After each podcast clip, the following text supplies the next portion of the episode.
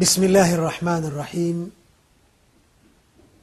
الحمد لله رب العالمين. والصلاة والسلام على أشرف الأنبياء والمرسلين.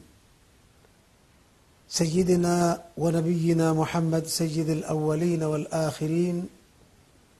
وعلى آله وأصحابه الطيبين الطاهرين. ومن تبعهم بإحسان إلى يوم الدين.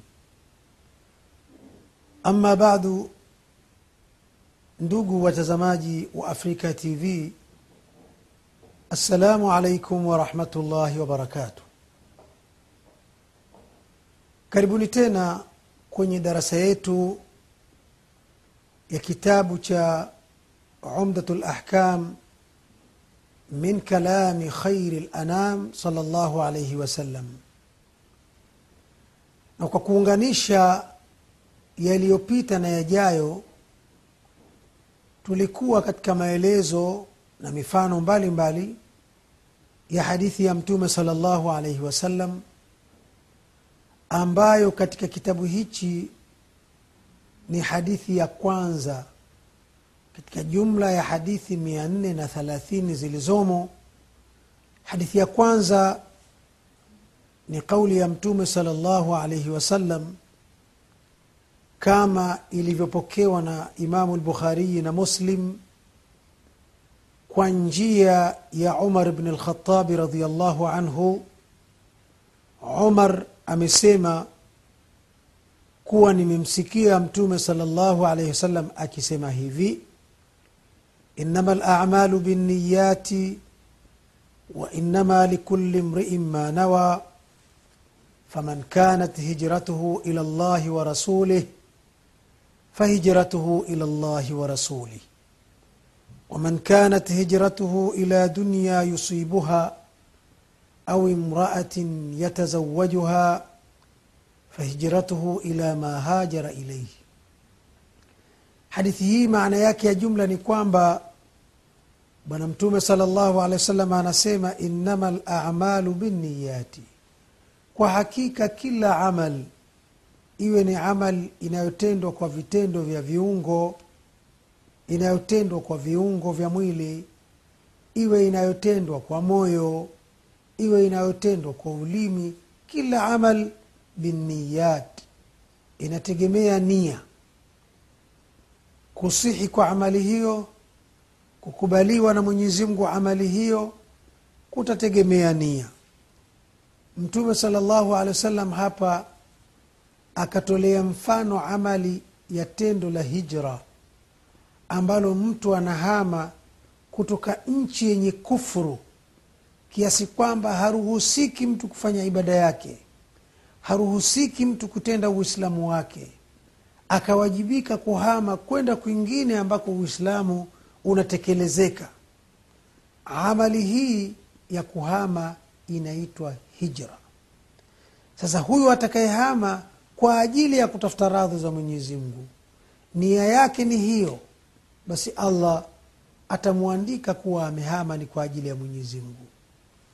Yule atakayehama kwa malengo mengine huko nnakohamia kuna kitu kadhaa kadhaa kadhaa ndio lengo la kuhamia. Lakini kisingizio ni dini ya mwenyezi mungu. Mwenyezi mungu atamwandika kwa mujibu wa kile ambacho nia yake ya kuhama imekuwa ndiyo lengo. Ndio maana akasema faman kanat hijratuhu ila llahi wa rasulihi yule ambaye kutakuwa ni kuhama kwake ni kwa ajili ya mwenyezi mungu kwa ajili ya mtume wa mwenyezi mungu. Fahijratuhu ila llahi wa rasulihi. Basi kuhama kwake kutahisabika ni kwa ajili ya mwenyezi mungu na mtume wake sala llahu alaihi wasallam waman kanat hijratuhu ila dunia kwenye riwaya nyingine lidunia mtu ambaye kuhama kwake kutakuwa ni kwa ajili ya maslahi ya dunia yusibuha apate maslahi hayo. Au imraatin yatazawajuha au ni kwa ajili anamtaka mwanamke yuko huko akasingizia kuhama ili apate kumwoa fahijratuhu ila ma hajara ilaihi basi kuhama kwake kutakuwa ni kwa ajili ya lile ambalo amehamia. Hadithi hii tulikuwa tunaendelea kuitolea maelezo na mifano mbalimbali tukakomea tulipokomea. Tukasema ya kwamba nia ya mtu ndiyo inayotoa matokeo ya kuwa kitu hicho apate thawabu kitu hicho allah akikubali au asikikubali. Na ndio maana utakuta nia ni kitu muhimu sana. Na nia mahala pake ni kwenye moyo. Huwezi ukaijua nia ya mtu. Labda atende matendo yatakayotafsiri hiyo nia yake. Vinginevyo nia itaendelea, kuba, itaendelea kubaki kuwa ni jambo la moyo. Swala la kutamka maneno yatakayotafsiri kilicho ndani ya moyo. Huko ni kutamka yale yaliyo katika nia. Yenyewe siyo nia. Kwa hiyo utakuta tujitahidi sana kuhakikisha kwamba tunasafisha nia zetu kwa ajili ya mwenyezi mungu kwa sababu mwenyezi mungu hakubali amal ila iwe khalis lahu subhanahu wa taala allah subhanahu wa taala katika matendo yote mema anachoangalia ni ile nia. Lan yanala llaha luhumuha wala dimauha walakin yanaluhu taqwa minkum. Watu hata wakichinja katika misimu ya hija udhia hadaya mbalimbali kwa ajili ya mwenyezi mungu allah subhanahu wa taala vitu hivi sivyo vinavyomfikia si ile damu inayomwagwa wala male majinyama yanayoliwa walakin yanaluhu taqwa. Minkum lakini kinachomfikia mwenyezi mungu akakikubali akakipokea ni ile nia yako. Takasa nia yako iwe safi kabisa kwa ajili ya mwenyezi mungu. Tulikuwa tukitoa mifano mbalimbali mbali ya kuonyesha nia inavyotofautisha. Tendo moja hilo hilo linaweza likatofautiana kulingana na nia. Mimi niko jirani ya msikiti nimechoka kidogo nikakaa kupumzika ili nipate nguvu. Ukaaji huo ni tabia na mazoea. Lakini ukaaji huo huo aweza mtu akakaa kwa nia ya itikafu. Huyu atapata thawabu za itikafu na yule hapati chochote zaidi ya kupumzisha, kupumzisha mwili wake kama alivyokusudia tulikuwa katika mtiririko wa kutaja mithali mbalimbali mbali katika eneo hilo. Tukakomea ule mfano unaoonyesha mtu ametenda tendo ambalo pangine asili yake ni jambo la dini jambo limeruhusiwa bali jambo limeamriwa. Tukagusia tendo kama vile kuoa au ndoa tukasema inaweza ikawa wakati mwingine haramu. Kivipi? Tukasema baadaye kipindi kijacho tutazungumzia juu ya mfano huo. Mfano unaotolewa hapa katika kuonyesha nia inavyotofautisha matendo kati ya kuyapa sura tofauti tofauti na hukmu tofauti tofauti. Kwa mfano tunasema annikahu mustahabun wa sunnatun min sunani lislam ndoa au kuoa ni jambo lililopendezeshwa kisheria bali ni sunna katika sunna za uislamu. Walakin yahrumu dhalik lakini inaweza ikawa haramu kuoa idha kana qasdu sahibihi alidrar. Ikiwa kusudi la huyo mwoaji ni kumletea madhara. Pangine mtaani yuko binti amepata malezi mazuri kiasi kwamba huyu mwoaji akaona hata akienda kupeleka posa hatokubaliwa lakini akapata habari kwamba mtu mwenye uwezo mzuri mwenye adabu zake mwenye ustaarabu wake anajitokeza kumwoa huyo kumposa ili amuoe.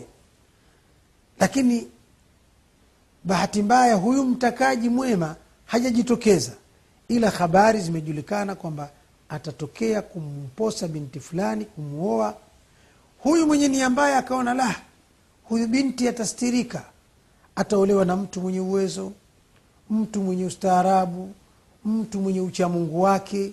Sasa matokeo yake atajivuna sana atajidai sana atakuwa na maringo mengi sana huyu.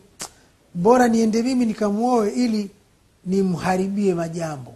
Mimi nikishamuoa tamweka ndani si ruksa kwenda pale wala pale atakula ujanja wake hapo alipo.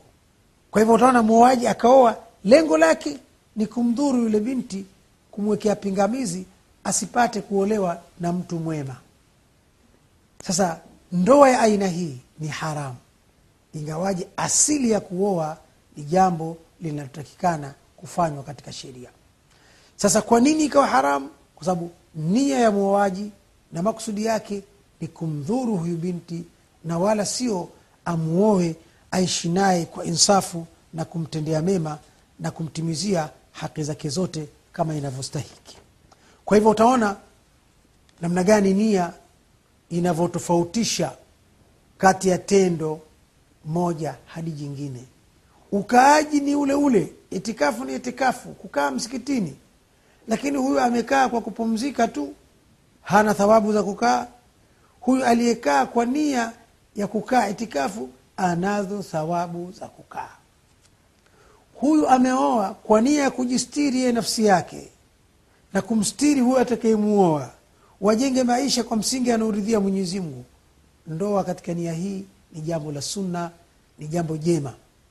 Lakini yule anaoa ili amvunjie riziki yake au kama wanavyosema amvunjie utu wake. Anajua nikishaposa mimi basi hata huyo mtu mwema hawezi kujitokeza.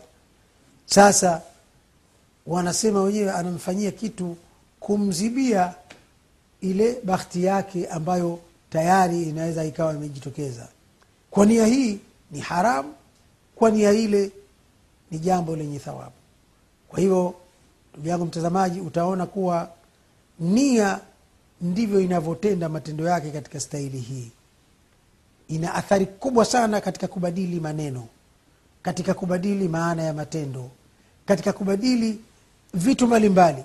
Ndio maana wanavyuoni wa kiislamu wamesema hadithi hii inayoelezea mambo ya nia innama lamalu binniyat inachukuliwa kwamba ndiyo nusu ya dini yote ndiyo nusu ya ilmu yote ndiyo nusu ya uislamu wote. Kwa maana wanasema uislamu matendo yake yako ya kiroho ya dhahiri na ya siri. Kivipi? Insha allahu taala tutaelezea tutafafanua hayo baada ya mapumziko mafupi